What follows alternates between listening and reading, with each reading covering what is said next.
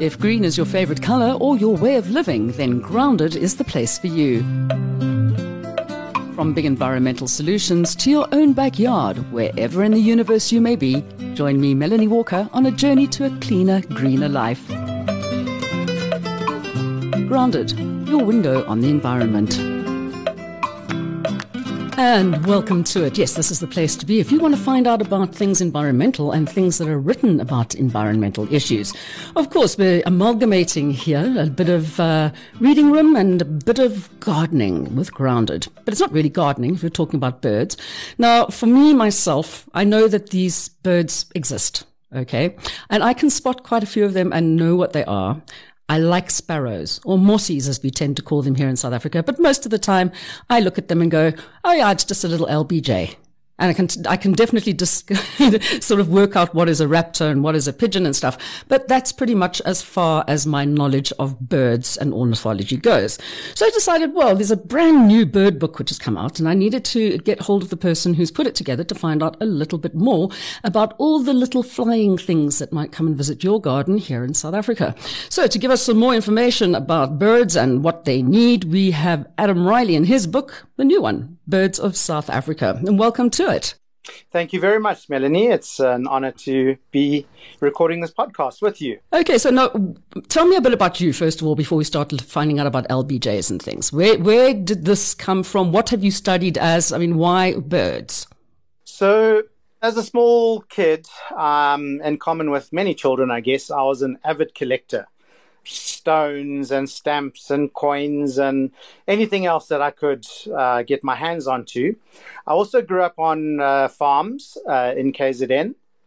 And I love just walking around in the natural areas and, and just love nature. And one Christmas, when I was 13 years old, I was given a Roberts Bird book by an aunt. And I immediately sort of made a list of all the birds that occurred around Pietermaritzburg, where I lived near at that time, and decided I'm going to go out and collect them, basically by ticking off each species, finding it in the field and ticking it off. So birding was just a, a natural combination of, of my love of collecting combined with my love for nature. And I've never looked back. It's become part of my life since then. I didn't ever think it would be a career. Um, so I decided I want to become a chartered accountant, and I studied accountancy at university and did three years of articles and qualified as a chartered accountant. But during my articles, I realized that a office job was not uh, what I wanted for the rest of my life. And a good friend of mine, Jonathan Rossouw, who'd recently qualified as a doctor, came back from traveling around the world a little bit and we decided to start a bird tour company together, actually, during my last year of articles in 1998. And it was going to be a temporary arrangement. We'd, you know, put our careers aside for a while, have a bit of fun, see the world, show people some birds, and then go back to our respective careers. And it's now 24 years later, and I'm still having a lot of fun and uh, uh, still have put off having a real career. So, I, but, but hang on a second. you are having a lot of fun and doing what for 24 years? Obviously, this is a this is a career. You haven't put a career on hold. What is it that you actually set up and are doing? Well, it doesn't feel like work, but what we do is set up and guide birdwatching tours around the world. So basically, we go on holiday with people, and my passion is birdwatching. What I do in my holidays anyway and I travel with people and I, I, show them birds all around the world. I've done tours in nearly 100 countries um, across the whole planet. Well, why other countries? Why not just here in South Africa? I mean, don't people come out here to come and see special birds as well? South Africa is very popular. I've just come back from a three week tour of South Africa, so I still do tours of South Africa. But, you know, I wanted to see the world's uh, avian diversity. You know, we offer tours. I'm off to Antarctica next month, in fact. Um, so we offer tours uh, to about 120 countries around the world. What what kind of birds are there apart from like terns and penguins in Antarctica? And, and you do know it's cold there. Yeah. Hey? yeah, I've been several times. It's the trip of a lifetime. Oh no! And you're going back. oh, it's it's uh, there's nowhere like Antarctica. Yeah, there's actually quite a lot of birds. There's albatrosses and petrels and shearwaters. We also visit the Falkland Islands and South Georgia, so there's quite a lot of diversity, especially on the Falkland Islands raptors and finches, and uh, yeah, a really nice diversity. We usually get about 80 species of birds on, on an, a cruise of that nature. So, did you go back to school, shall we say, to go and study anything about birds, or is this all just something self taught and, and through observation? No, absolutely self taught. Um, the best school is being in nature and observing the birds, listening to their calls, getting to know them. I've, I've had no, no other formal education on the matter. Okay, well, what is it though that so many people kind of like have the bucket list? I want to go out and see birds. I mean, for me, if there's birds, they're lovely. Yes, they're there. Yes, they, they eat insects that bother me. But on the whole, I don't have like this thing about, you know, oh my goodness, look, there's a less, lesser spotted mattress thrasher or whatever you want to call it. okay. So, so what is the, that kind of really gets people about going out and finding birds? So for me, it's the search of the rare and the beautiful. So many birds, uh, every bird, in fact, is beautiful in its own way. Uh, when you watch its behavior and listen to its call, even the little brown jobs. And there's always that excitement of finding something rare um, that you haven't seen before or some interesting behavior. You know, birds their way of communicating with each other is, is really by, by vision and sound, which is the same as humans. Whereas mammals is, is mostly by smell, which is why mammals aren't necessarily very colorful and uh, don't have you know uh, beautiful songs and things like that for for most species. But so birds birds and humans interact in the same way and uh, there seems to be a real affinity for bird watching with many people, and it's, it's become really, really mainstream throughout the world. When I started doing this 30 years ago, people would kind of look at me odd and say, you know, are you, are you looking at the two-legged kind? Without realizing all birds have two legs. Um, but you know, nowadays it's uh, bird watching is considered the second biggest outdoor hobby after gardening in the USA, mm-hmm. and it's mm-hmm. actually being reported in in sports sections of of newspapers. So, and even here in South Africa now, I can have a birding conversation with with almost anyone that I meet and they'll have some sort of awareness or knowledge or interest in birds. And it wasn't that way 30 years ago by, by any means. Then why do you think there has been this explosion in people being interested? Is it because they're just becoming more environmentally aware, that they think about the species that are dying out? Maybe we have to see them before they die. Uh, why, why would suddenly all of the people in the world think, oh, this is something I really want to get into doing? Is it just because, I don't know, everybody else is doing it, so we may as well do it too? I think there's several aspects to it. Um, COVID certainly has had uh, a role to play more recently in that people were stuck in their gardens and started spending more time in their gardens and noticing the birds that were coming and going. Um, there, there, was actually a, a birding lockdown challenge during the five weeks hard lockdown, and we had over 1,200 people sort of enter their lists of what birds they were seeing in their gardens uh, or the property that they were locked down in. So definitely, COVID's uh, increased the awareness of it. But but I think just generally the the zeitgeist of sort of hunting days or, or, whatever have changed and and people are, are more aware of, of nature around them. And you know going to big game reserves seeing lions and things like that is, is amazing. But birding you can do in your own garden or going to school or, or anywhere and the wonderful thing about birding also, you can just be at the interest of seeing the birds in your garden and enjoying them and not needing to know their names, all the way through to trying to see 10,000 species around the world and knowing every single call. So there's a vast spectrum, and it doesn't matter where you are on that spectrum. As long as you enjoy them, that's all that matters. Now, when it comes to the interrelation of various things in the environment, how big a role do birds have to play when it comes to having a healthy ecosystem? Yeah, birds are, are vital, you know, all the way through to, to large raptors that will control some of the rodents and, and locusts and, and things like that, through to tiny birds that, that eat insects and aphids that we don't even notice. I mean, there, there are billions of birds throughout the world, and there's a reason why there's billions of birds, um, because they are an important part of the ecosystem. And there's also an important reason why there's there's nearly 11,000 species of birds because they've evolved to fill certain niches, and they're needed in those niches. Um, so so they are a, a, a vital part of uh, the ecology, and you know birds are often a, a great indicator species of the health of, of an environment. You know, as soon as as your vultures disappear and your ground hornbills and your secretary birds and large eagles, you know that that environment is is being compromised. So they are used throughout the world as indicator species. Okay. Now, my dad always used to say that the day that you don't see sparrows anymore is the day that the world is in trouble. Do you think that's true? Yeah, absolutely. Um, birds are important, and and if they're dying out, there's obviously something very very wrong with with uh, the world, and that's happening in Europe in particular. Massive avian uh, die-offs, and uh, there was a recent report in the US uh, where they calculated I forget how many billions of birds less now than there were 20 years ago. And these are very important indicators of, of what's happening in these large parts of the developed world.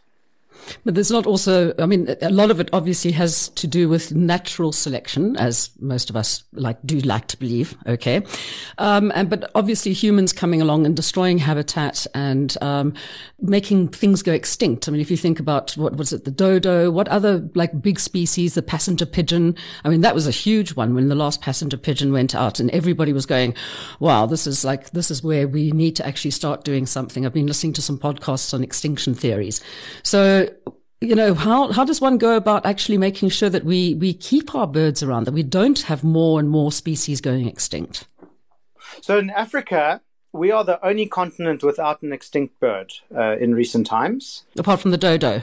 Uh, well, that was Mauritius. Uh, but that's so part of Africa. Speaking, well, I'm, uh, I'm, referring to the African continent. Okay, as, as the mainland itself. Okay. yeah, the only uh, large landmass on, on the planet without an extinct species in recent times. So we, we sit in a very privileged position having not lost any birds, but there are some that are on the very brink of extinction.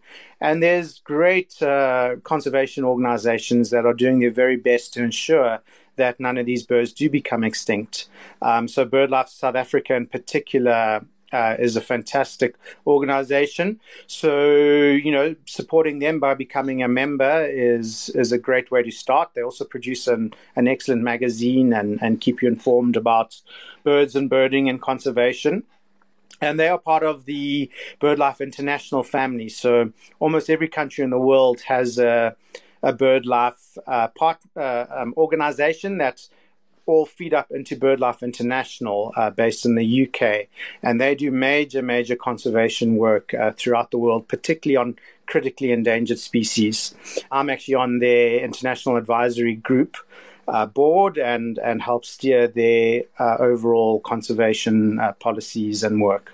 So, what are some of the species that are on the list, on the red list here in South Africa, that really could do with our help? The one I'm particularly involved in is called the white winged flufftail.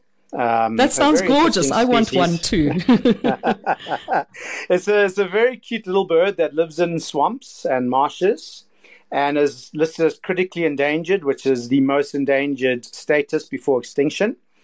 And it was only known from a small one final marsh in Ethiopia that we've managed to save, and it used pitches up there once a year and breeds, and it's there for two or three months, and then during our summer it arrives for a couple of months a year, and they always thought it, it was the the Ethiopian birds migrating down to us.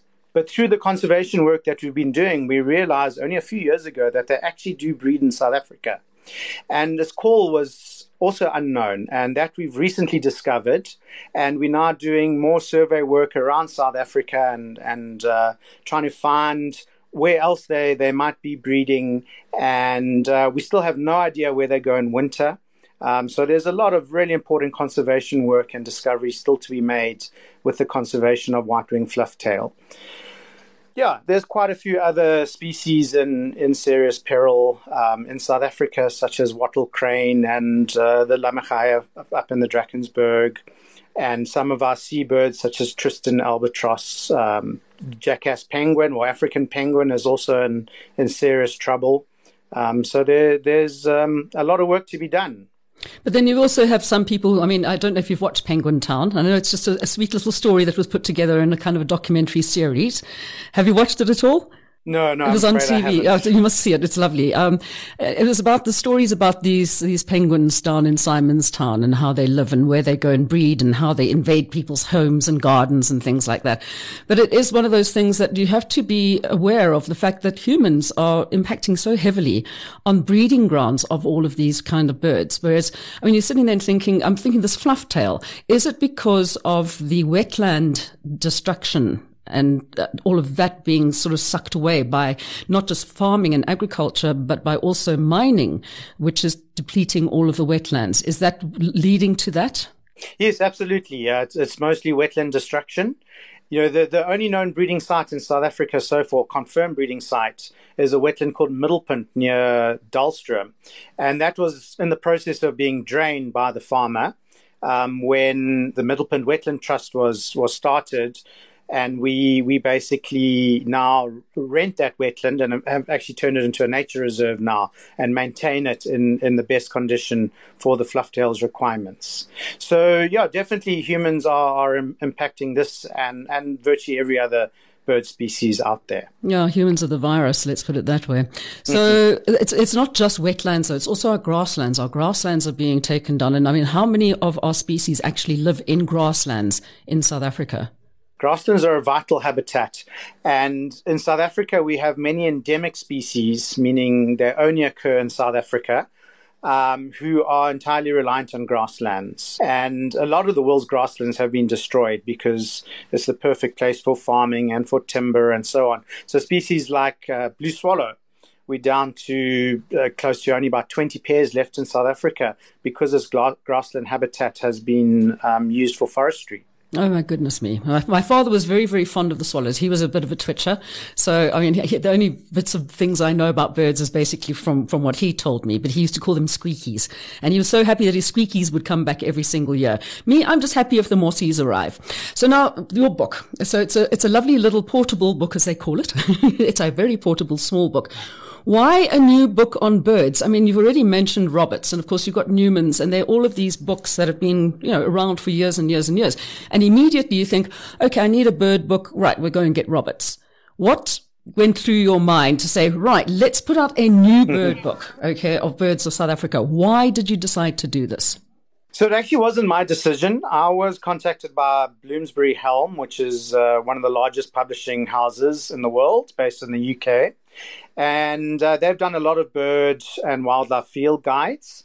And this is a new series that they're putting out for many countries around the world. Uh, mine is the second one, uh, Birds of South Africa. The first one was Birds of Middle East, uh, but they're doing it, as I mentioned, for many countries. And the idea behind these smaller portable uh, field guides is that they don't cover every single species. So in South Africa, we have 870 bird species recorded now. My book only covers 350. And what I've done is I've carefully chosen the commonest and most prominent 350 bird species of South Africa and only covered those species. Very simple, clear text that will help you identify it, understand where it occurs, and what its call is and very clear photographs, uh, usually two to three photographs per species, showing different plumages, male, female, breeding, non-breeding. All the photos were uh, I took myself. Um, yeah, so it, was basically a commission aimed at either the beginner birder mm-hmm. who doesn't want to doesn't want a Roberts with a thousand species in it, or um, a traveler, a tourist to the country who's not a hardcore birder but just wants to identify the, the commonest species that they will see visiting our national parks and other tourist sites. So I focused on the commonest and most prominent species that you would see as a person in visiting, you know, in your garden, basically. Um, so anywhere around South Africa or visiting the national parks of South Africa. So I've actually have not that comprehensive coverage, particularly of grasslands, mountains, um, forests, and, and even uh, uh, out at sea. But I have pretty comprehensive coverage of uh, garden birds and especially bushveld species. And if you go to Kruger or, or the Zululand Game Reserves or Kgalagadi Transfrontier National Park, etc. But it's a, uh, you know, for, for the average person, probably 95 to 98% of the birds that you see whilst you're birding will be covered in this book, even though it covers less than half the species of South Africa. And how is it organized? I'm actually just paging through at the moment looking for owls. what page is owls on? I'm, I'm big, I love owls. I have a huge thing about them because um, the only one that I have is a spotted eagle owl that s- sits in my suburb and says they're going, whoo, ooh, ooh, with the other ones coming okay, back. Exactly. And oh, I need to get on to you as well about, you say that it helps you with the calls. I can't hear anything except for pages rustling. How do I hear the call of the bird? Come on. well, let, let's go to page 126 where you'll find the spotted eagle owl. Okay. And here's my here's my description of the call. The call is a typical owl-like hooted hoo hoo, often in in duet and at varying pitch. Okay, but you still don't know what. I mean, it's a specific pitch that they're doing at. So why have we not got a, a sound companion so we can listen to the calls of the birds as well? Yeah, that's a good question, but it was it was beyond the, the scope of this book. this this was sort of just very uh, simple information for for the beginner or, or the okay. tourist who wants to to learn a little bit more. So it's for somebody who's getting into it for the first time as well. I mean, I'm I'm sitting here and saying, "Oh, I know that one. Oh, I know this one. I've got oh oh, there's flamingos and there's an ostrich. I know what an ostrich is, so that's great." exactly, yeah. So uh, at the back, I do have a further reading and resources section, and it actually guides you to uh, several apps and other online resources where you can get uh, the bird calls and deeper level of information, as well as more detailed uh, bird books. Now, is there anything that after you'd finished putting the book together that you thought, oh, I should have put that one in, or do you think that you've got it covered? I, I think I've nailed it pretty much with the uh, correct allocation of, of the 350 species. Um, you know, you can always argue this one should have been in and that one should have been left out but it, it, it, was a judgment call and it's not an accurate science. But, um, uh, you know, so, some of the species that I included are not necessarily the very commonest birds, but if you saw it, you'd say, wow, what is that bird? I'd love to know that bird's name. Mm. So they are also in the book. Um, where, whereas I've left some of the commoner little brown jobs out. For instance, I've only got one pipit in the book. Okay. Pipits are very similar. Um, 99% of the pipits that you see are going to be African pipit. Um, so I just included African pipit and said, this is the most likely pipit you're going to see. There are others, but it's probably this one. Yeah, if it looks like that, it's it's one of those. Yeah. yes. Uh-huh. it was climbing. I, there's a there's one that I found in my friend's garden in Parkview, and it was climbing up the tree sideways, up the branch. And it kind of looked like a woodpecker, but I have no idea. She's saying, what is that? I'm like, do I look like I'm a twitcher? Okay. I might be shaky every now and then, but I'm definitely not a twitcher, but I, I, have absolutely no clue what it was. And I was like, is it a hornbill? Is it like, why would it, like instead of flying up into the tree, why was it climbing up the tree? Why do birds do things like that? Yeah, it could have been a woodpecker or, or possibly a wood hoopoe. But yeah, I mean, each bird has its own way of making its living and they all have their particular niches, which is why they evolved to be as they are. And uh, certain birds feed in, in the little cracks in the bark and, and pull out grubs and, and, and other insects. Um, and, and that's the way that they do it by, by climbing up trees and then going down to the next one and climbing up and digging in the crevices. Um, okay. So, so that's, or tapping and hearing for any hollows, which is what woodpeckers do. Okay, so at least I'm, I did not think I was going mad then. Now, when it comes to um, how many birds you've seen out of the 870 species of bird in South Africa, how many have you ticked off? I have seen all but two of the 870 species in South Africa. Um, the ones I'm missing are vagrant seabirds, but I haven't necessarily seen them all in South Africa. So I've, I've traveled the world extensively and I've seen over 8,000 of the world's 10,000 plus birds. You know, of, of all the South African birds, many I, I have seen in South Africa, but um, others I've seen that are vagrants only sometimes appear in South Africa, I've, I've seen elsewhere. Mm.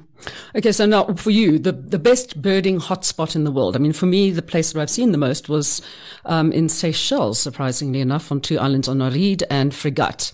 Okay, they have like, they are actually, one of them's a bird sanctuary. So you, people are only allowed to go over there and they've got ha- spiders the size of your hand, which are catching birds as well. so, but for where, for you, where is the best place to actually go and check out birds? Phew, that's a tough question. I've been to so many places. So you go to a place like New Guinea, and they've got these incredible birds of paradise. It's, it's quite a difficult place to to bird watch. Africa is is fantastic for birds, and a lot of our birds are are very obvious and prominent and colourful. So it really is a birding continent. However, South America is the bird continent. So South mm. America is much smaller than Africa, yet has 50% more bird species. So a country like Colombia, which is slightly smaller than South Africa, has 2,000 bird species compared to South Africa's 870. And uh, so I would say along the Andes in Colombia, Ecuador, Peru are probably the best bird watching sites in the world. Um, in fact, the world record for the most number of species seen in a day is held by a friend of mine who saw over 440 species um, in one in 24 hours in Ecuador. His eyes must have been really tired. That's all I can say. yeah, it's a, it's a phenomenal number. The South African record is in the 330s, so so we're not far off, but uh, there's a you're... big difference between those additional 110 species. Okay, so now you're the co-founder of Birding Direct, which is where you put these these um, tours trips together. We take people out, yeah. Um, my, my main company is called Rock Jumper Birding Tours. Uh, that's, okay. that's where we uh, do our, our birding guided birding tours around the world. Birding Direct is actually a, a, a, new company that we've recently launched that puts birders directly in touch with the best local guides and, and operators. Okay, so so where to next for you? I'm off to Antarctica next month and um, yeah, really looking forward to that. It's just a, a, most incredible wilderness and, and experience to travel there. Where else? Uh, I, I, have trips planned to Taiwan and to Bolivia and uh, Brazil coming up next year. But um, yeah. What's um, life? I mean, are you going to go back to your, your day job at any stage? no, I don't think so. I think uh, I think uh, this will do me for now. All right. Okay. So people, of course, they can get your books where these days? Um, online through which stores? So this book is available in all the major bookstores. Um, you know, exclusive books. Uh, I'm sure it'll be coming into the the shops in the national parks and and so on. You're also welcome to contact me. I'll be doing several book launches here in KZN at the Hilton Arts Festival of exclusive books uh, next week. But yeah, uh, I'm sure it can also be ordered um, any of the major online booksellers in South Africa. So, so which is the best way to find you on your website? Have you got a website? Yes, I do have a, a website, uh, rockjumper.com, www.rockjumper, R-O-C-K-J-U-M-P-E-R dot com and you can contact me through there or info at rockjumper.com. I thought they were supposed to be called rock hoppers. What's this rock jumper so, thing? So, rock hopper is a penguin. Rock yes, jumper. rock jumper is a very special bird. There's two species, and it's uh, entirely restricted to South Africa and Lesotho. The one species down in the Cape, the others in the Drakensberg. There's a picture on the top right hand corner of, of the book on the front cover and uh, they, they're actually such a special group of birds that, that they're in their own family. So for foreigners coming to South Africa, it's one of the most sought after groups of birds to see are the rock jumpers. And what is your most sought after bird? Which is the one that you want to go and see time and again, your absolute favorite? My absolute favorite bird is the blue crane. I just think it's such an elegant, uh, beautiful bird with an incredible call that evokes wonderful memories of, of where I grew up. But the bird I most want to see in the world is an Australian bird called a plains wanderer. So all the, the nearly 11,000 bird species of the, of the world are divided into 256 families. So a lot of people focus on trying to see all the bird families of the world because it's impossible to see all the birds of the world. And once you've seen all 256 bird families, you've really seen the great diversity of the world's birds. And I'm missing just one, which is the plains wanderer in Australia. well, I wish you luck with that when you get down to Oz next time time. and in the meantime, Melanie. of course, I'm going to be um, perusing the book and see if I can up my knowledge a little bit more. And I think, you know, just from having them in the garden, I mean, we don't really have all that many, although a lot seem to have come back, as you said, during lockdown when things were a lot quieter. The environment wasn't being hammered as badly. It was lovely just to sit and listen to the calls of the birds. And especially now when spring is springing again, it sounds so beautiful out there. Adam, thank you so very, very much for, for joining me today. And um, I'm going to, I'm seriously, I'm going to take this book and I'm going to go out and I'm going to go see if I can understand what birds are about. The only problem is, is that I have no idea um, what, I mean, I might say 13 centimeters, but I'm sitting there and going, well, I just don't know how big that is really. so I'm well, going to have to work on, on size wise. It could be something which is like the size of my palm or it could be the size of my arm because I keep forgetting if it's 13 centimeters, how long is that? Well, if, if each time you go out and you learn one bird, before long you'll you'll know the birds in your garden quite well. So I do wish you much enjoyment with that, Melanie, and uh, thank you very much for including me in your podcast thank you very much for, for coming and talking to me about it. And of course, for those of you who are ardent Twitchers, don't forget you must get your hands on this book. It is a brand new book, Birds of South Africa by Adam Riley. I'll catch you again next time when we have more information either about books or about the environment. Until then, take care. You've been listening to another episode of Grounded from Solid Gold Studios in Johannesburg. For more green ideas and events, pop along to Mel's Treasures on Facebook.